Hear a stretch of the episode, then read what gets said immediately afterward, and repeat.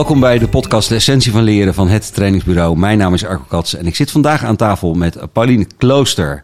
En Pauline Klooster die is... Uh, studeerde geneeskunde in Groningen en uh, is daarna gespecialiseerd als intensivist. Uh, heeft onder andere gewerkt in Enschede, Groningen, Leiden. En inmiddels al een jaar of tien is ze werkzaam als intensivist op de intensive care van Haaglanden Medisch Centrum. En uh, nou, ik heb Pauline leren kennen uh, via het JCI-netwerk. En uh, zo zijn we in gesprek gekomen. En een jaar of twee voordat de coronacrisis losbarstte, hebben we met het trainingsbureau het IC-personeel van Haaglanden Medisch Centrum op de mapstelmat mogen zetten. En we gekeken naar gedragsstijlen. Heb ik jou zo een beetje goed voorgesteld trouwens? Ja, klopt best ja, aardig, ja. Want, want Pauline, is, jij bent heel erg veel bezig ook met het leren binnen de organisatie, binnen het, uh, binnen het team. kan jij daar iets over, over vertellen? nou, vast wel, geen idee. Ja. Um, leren hoort erbij. Een leven lang leren hoort erbij, in ieder geval bij de zorg, maar ook in ieder geval ook bij de IC. Ja. En daarin gebruiken we een aantal methoden om te leren. Ja. En dat is niet alleen saai uit de boeken, want de meeste mensen op de IC zijn behoorlijke beelddenkers of praktische mensen. Ja, heel praktisch georiënteerd, hè? Absoluut, man. Ja. Dus uh, dat moet wel een beetje praktisch en niet uit een stoffig boek. Mm -hmm. En het is ook heel veel met verschillende disciplines samenwerken. Ja, want je, je, je, hebt op zo'n IC natuurlijk te maken met uh, een enorme complexiteit om je heen aan, aan disciplines die erbij komen. Ja. Nee, dus uh, ons eigen IC-team bestaat uit intensivisten, dus medisch specialist van de intensive care. Ja. Artsassistenten met weinig tot geen ervaring.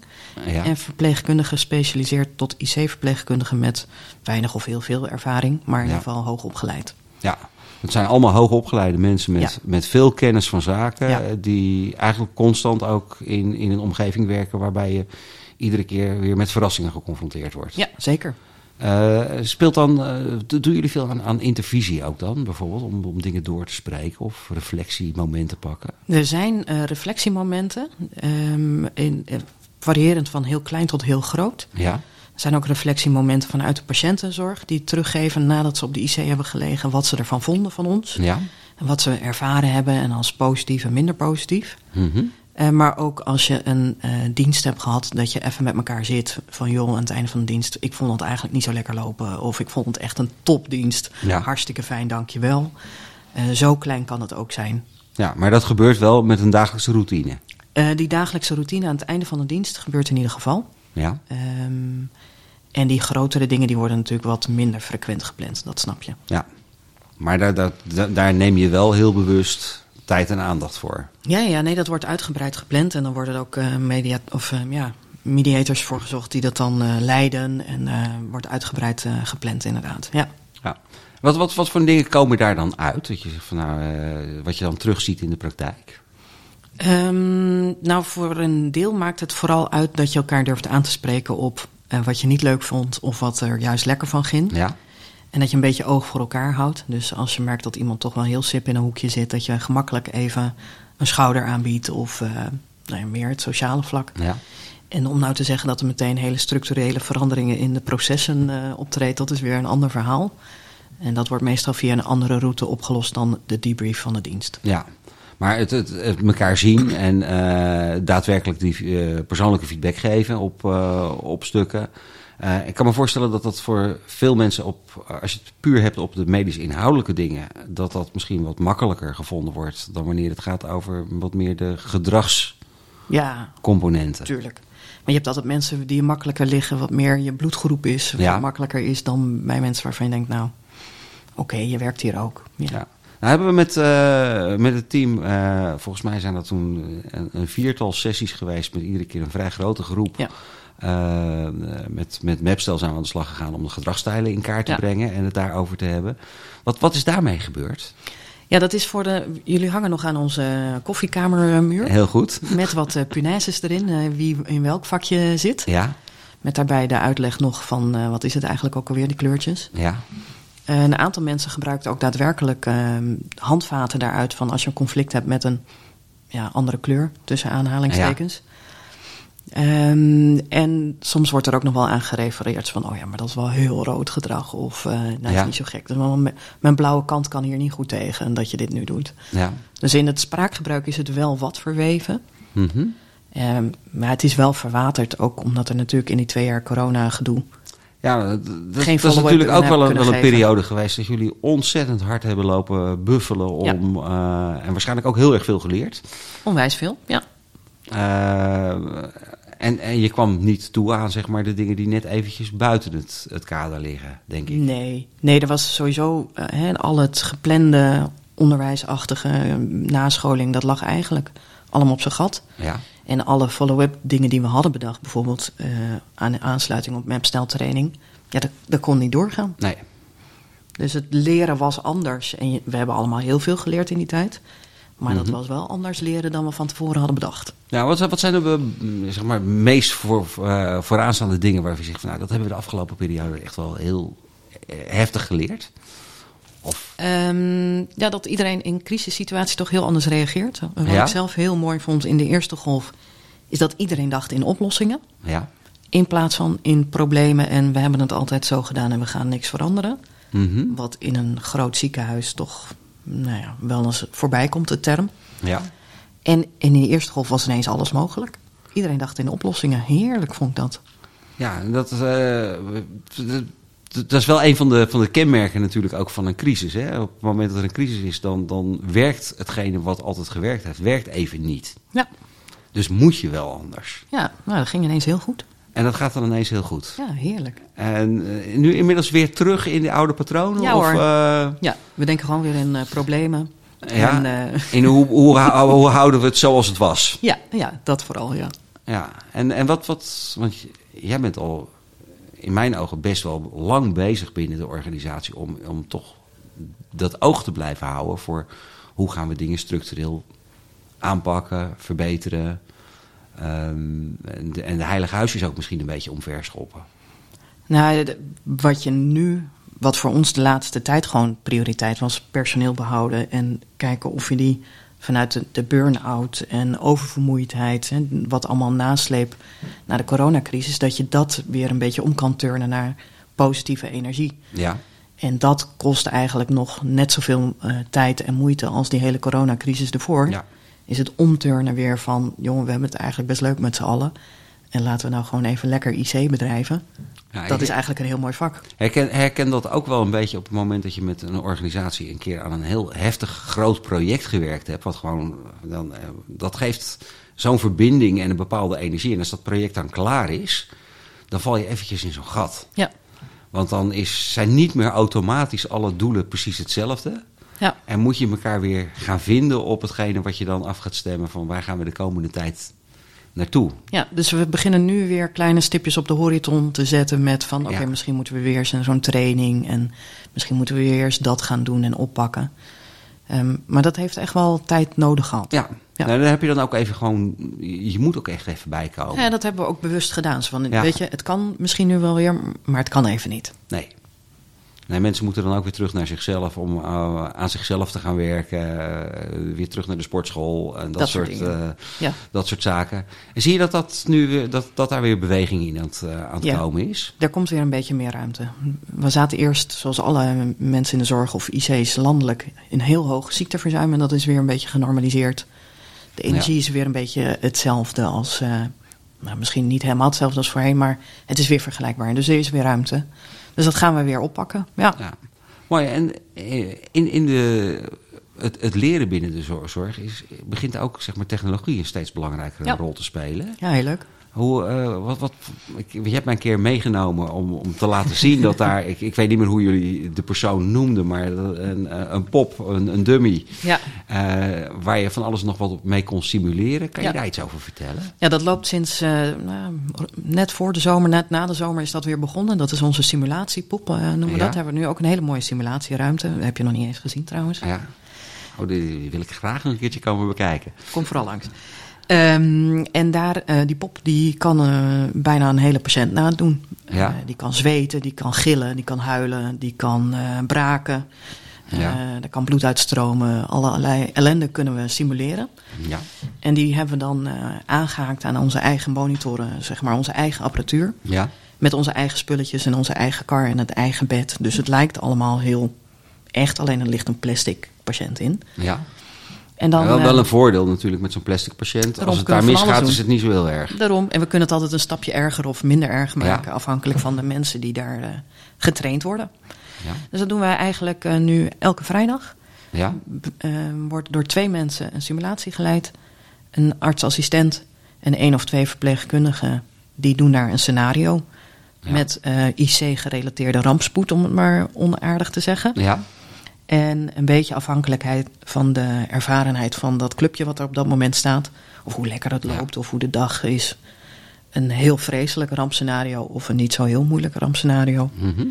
Nou, en dan kijken we eens hoe dat gaat. En koppel je dat soort eh, rampscenario's dan ook wel eens aan, zeg maar, dat je bijvoorbeeld een patiënt hebt Ja. liggen die iets heeft wat eh, verschillende kanten op zou kunnen gaan? Zeker. Dat je zegt van nou, we, we pakken eigenlijk die patiënt als basis voor de casus. Ja. Ja, en je hebt in je hoofd ondertussen met tien jaar ervaring zoveel rampspoed wel in je hoofd zitten dat het wel. Je kunt zoiets uit je mouw schudden. Ja, mocht je niet zo creatief van geest eh, zijn of niet zoveel eh, inspiratie die dag, hebben we gewoon twaalf casussen klaar liggen. ja. Met een startpunt. En dan mm, eh, zou je helemaal het script kunnen volgen. Mhm. De meeste van ons doen daarna gewoon lekker hoe het loopt met het eh, scenario draaien. ja. Maak je het wat erger of wat minder erg, of wat langer of wat sneller. Of, nou, hoe je het zelf een beetje inschat. Nou, de communicatie onderling is natuurlijk ook een, een mega belangrijk iets. Ja, dus daar spitsen we dan de, die training ook op af. Of medisch inhoudelijk. Ja, eh, of juist hoe ging de communicatie? Kon de leider een leider zijn? Eh, was iedereen een goed team? Mhm. Was het helder wat er voor instructies werden gegeven? En dan kunnen ze ook op video terugkijken van... maar kijk nou wat er hier gebeurt. Jij zei het, maar bla bla bla bla. Ja. En dan nemen we het ook helemaal door. En ook, joh, wat deed dat met jou toen ze je afblaften? Of, nou, Ja. geef maar een voorbeeld.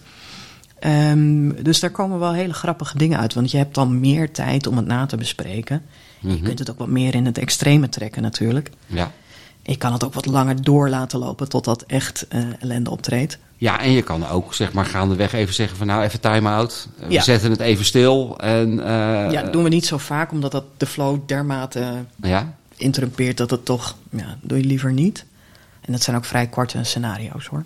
ja. Het is niet dat je een half uur bezig bent of zo. Nee, het is niet dat je een, een, patiënt zeg maar een week lang... nee, nee, nee, nee. We je- moeten het wel een beetje leuk houden. Ja, Ja, nee, de meeste mensen vinden het onwijs leuk. Sommigen die kunnen het gewoon niet in dat het ehm, zien dat het een patiënt is. Die zien gewoon echt alleen maar die pop. Die kunnen daar niet helemaal induiken dat het een simulatie is. ja. Maar de meeste mensen die eh, binnen twee seconden zijn ze vergeten dat het plastic pop is en raken ze in de stress over dingen die misgaan. Ja. En, eh, het is heel leuk om te zien. Nou ja, ik, ik, ik, ik merk inderdaad op het moment dat je gaat aan gamification doet, om het maar even zo Ja. te zeggen, eh, dan, dan wordt iets ook een, een realiteit waarin mensen bepaalde punten kunnen gaan halen. En dan komt er een bepaald fanatisme. Ja, dat boven. fanatisme is er zeker, ja. Eh, Dat ze gewoon willen scoren en het, eh, Goed doen. het graag goed willen doen. Ja. En, eh, en dat helpt natuurlijk wel heel erg ook om bepaalde scenario's gewoon in te trainen. Ja, absoluut. Ja. Hoe belangrijk is dat om bepaalde scenario's ingetraind te Onwijs. hebben? Er zijn bepaalde dingen die je gewoon blind met je ogen dicht op je ruggenmerg moet doen. Ja? En dat rammen we erin. Ja. En dat is echt een kwestie van heel veel herhalen, herhalen. Heel veel doen. En, bl- en blijven doen en blijven simuleren. En steeds erger maken, want je begint natuurlijk, als je niet zoveel ervaring hebt, met een beetje, naar ons idee, ons raamwerk, niet heel erg. Eh, ik geef toe dat ons raamwerk heel anders is dan van de gemiddelde mens. Ja, Eh, maar naar ons idee niet heel vreselijk.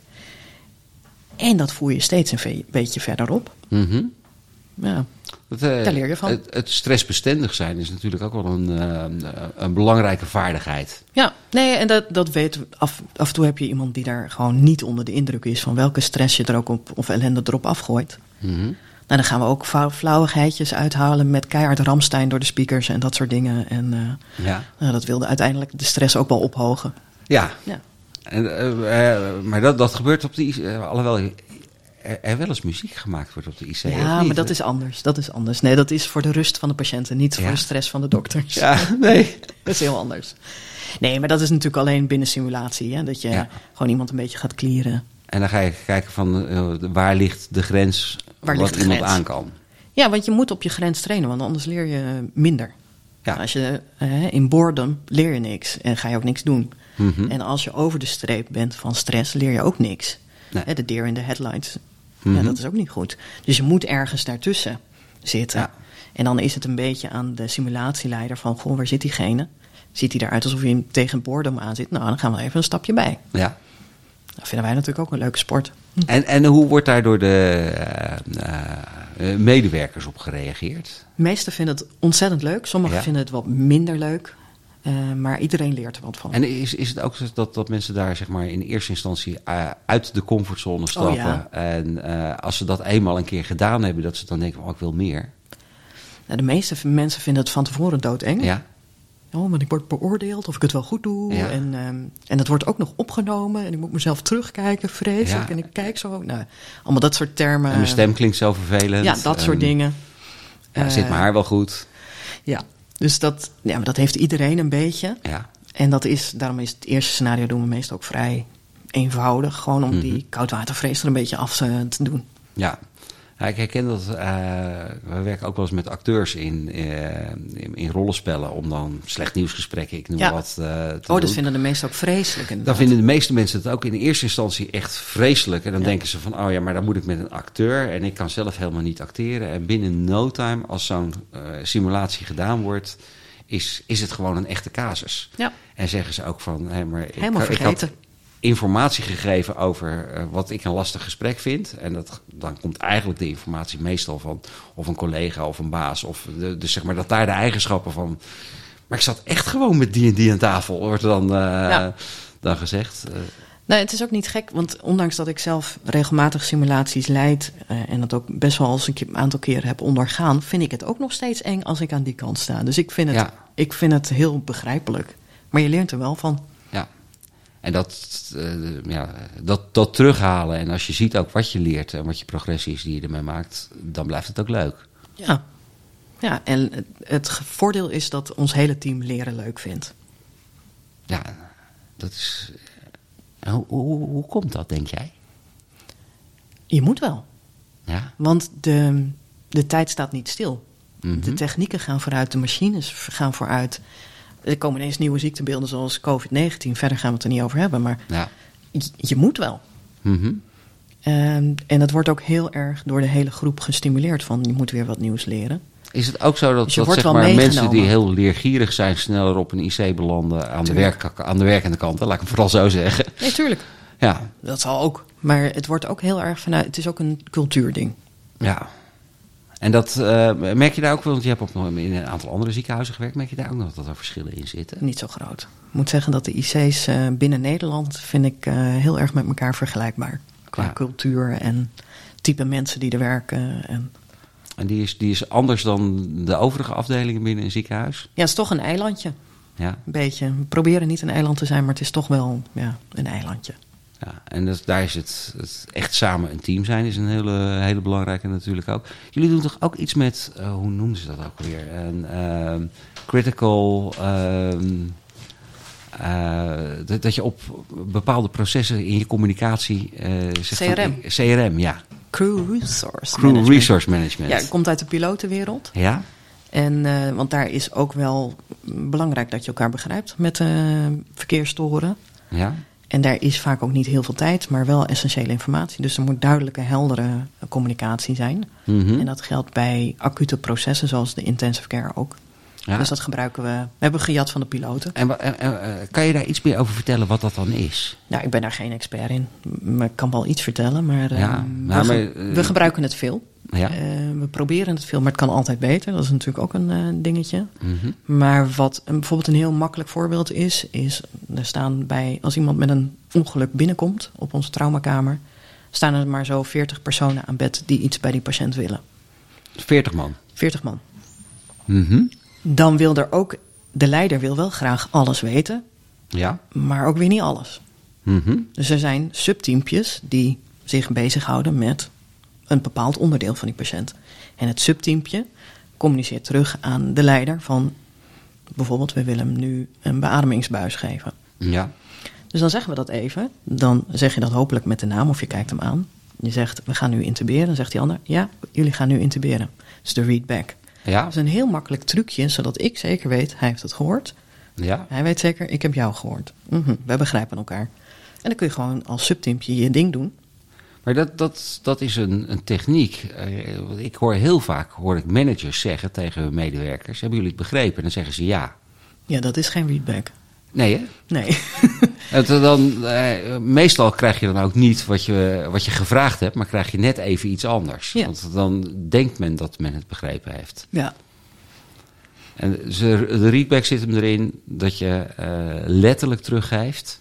Ja, Of een samenvatting teruggeeft van wat de ander gezegd heeft of wat de Ja, er, wens zijn, is. er zijn verschillende vormen hoor. Kijk, wat ook heel vaak gebruikt wordt is. ehm, bijvoorbeeld, het bloed is aangekomen. Maar ik wil wel zeker weten dat die ander het heeft gehoord. En als die zegt bedankt, dan weet ik ook, oh ja, hij heeft het gehoord. Dus het is Ja. niet altijd letterlijk.